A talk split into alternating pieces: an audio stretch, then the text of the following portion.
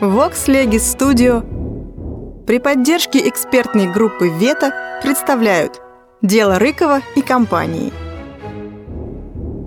Судебный репортаж Антона Павловича Чехова читает Илья Павлович Жарский. Петербургская газета. Выпуск от 28 ноября 1884 года. Вечером четвертого дня суд, покончив с учетом векселей, приступает к растрате запасного капитала. Спрошенный на сей счет Рыков говорит, что растрата была вызвана желанием протянуть еще надолго доверие вкладчиков.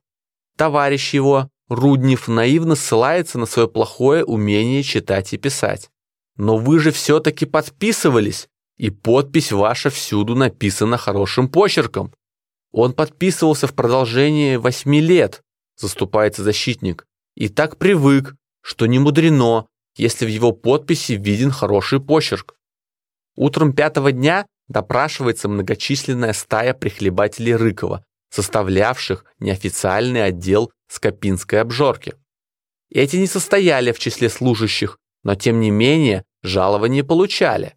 Илья Краснопевцев получал жалование из банка за то, что был помощником церковного старосты. Из того же банка получал 50 рублей в месяц Шестов за то, что был домашним письмоводителем Рыкова. Дьякону Попову полагалась ежемесячная мзда за сообщение Рыкову ходивших по городу слухов. Защитники стараются доказать, что дьякон получал не за сплетни, а за молебный язычный голос. Были ли у вас, отец-дьякон, с Иваном Гавриловичем интимные разговоры? Может, когда и были, не помню-с, все больше насчет церковного благолепия. Кроме дьякона Попова, получали от банка благодарность в форме аккуратно выплачиваемого месячного жалования почтмейстер Перов, сигналисты Вадзинский и Смирнов, телеграфист Атласов, секретарь полицейского управления Корчагин, судебные приставы Изумрудов и Трофимов и чиновники канцелярии местного мирового судьи. Шпекинство почтмейстера Перова подтверждается показанием свидетеля Симакова, корреспонденции которого в редакциях почему-то не получались. Сам он не получил однажды почему-то двух писем, писанных на его имя. Замечал, что номера газет с корреспонденциями из Скопина не получались обывателями и в общественной библиотеке старательно прятались.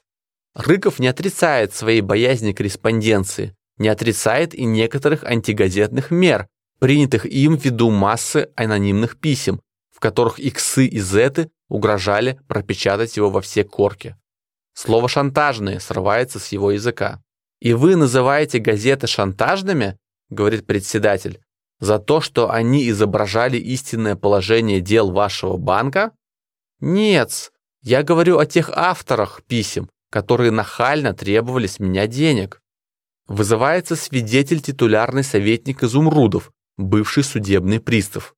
Отворяется дверь, и сильно стуча ногами и потряхивая головой, входит высокий брюнет в спинджаке, в котором очень мало титулярного, в красной сорочке и ботфортах.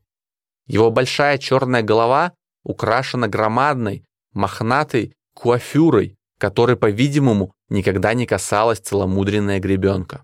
Свидетель то и дело встряхивает головой, улыбается и шевелит бровями. Он заметно бравирует и кокетничает своим знанием всего подноготного. На вопрос, за что ему банк выдавал жалование, он просит позволения начать с самого начала. «Призывает меня однажды к себе Рыков», начинает он басом, гордо вскидывая голову и придавая лицу таинственное выражение. «Предлагает мне жалование». Он великодушно принимает. «Зовет он меня в другой раз. Отчего же, спрашивает, вы мне ничего не доносите? Что между купцами говорится. Меня, знаете ли, возмутило. Я говорю, не за то получаю эти 25 рублей, чтобы быть вашим шпионом. Однако же у следователя вы не то показывали. Читают показания, данные им на предварительном следствии, и, увы, находят там фразу «Хоть роль эта и грязна, но я по бедности принял его предложение».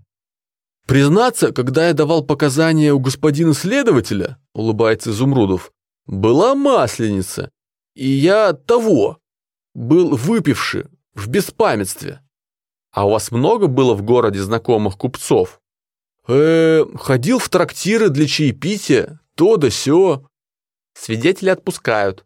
Он напоминает суду о прогонах, садится и самодовольно улыбается во все время до перерыва, когда он еще раз напоминает председателю о прогонах. Все щедрые подачи из чужого кармана Рыков объясняет бедностью скопинских чиновников и стремлением своим к благотворительности. Отчего же вы не благотворили из собственного кармана? Рыков отвечает, что удовлетворение бедняков было одной из функций банка, а если на все упомянутые жалования не было журнальных постановлений и приходилось действовать самовольно, то на это были у него невинные приемы, в которых он не находит ничего дурного. Жалование неофициальным служащим выдавалось из двух источников. Одна половина получала из жалования некоторых настоящих служащих, которые по соглашению получали гораздо меньше, чем то фиктивно значилось в ежемесячной росписи. На жертву другой половины были отданы купоны от имевшихся в банке серий. Купонами вы не имели права распоряжаться, они не ваши.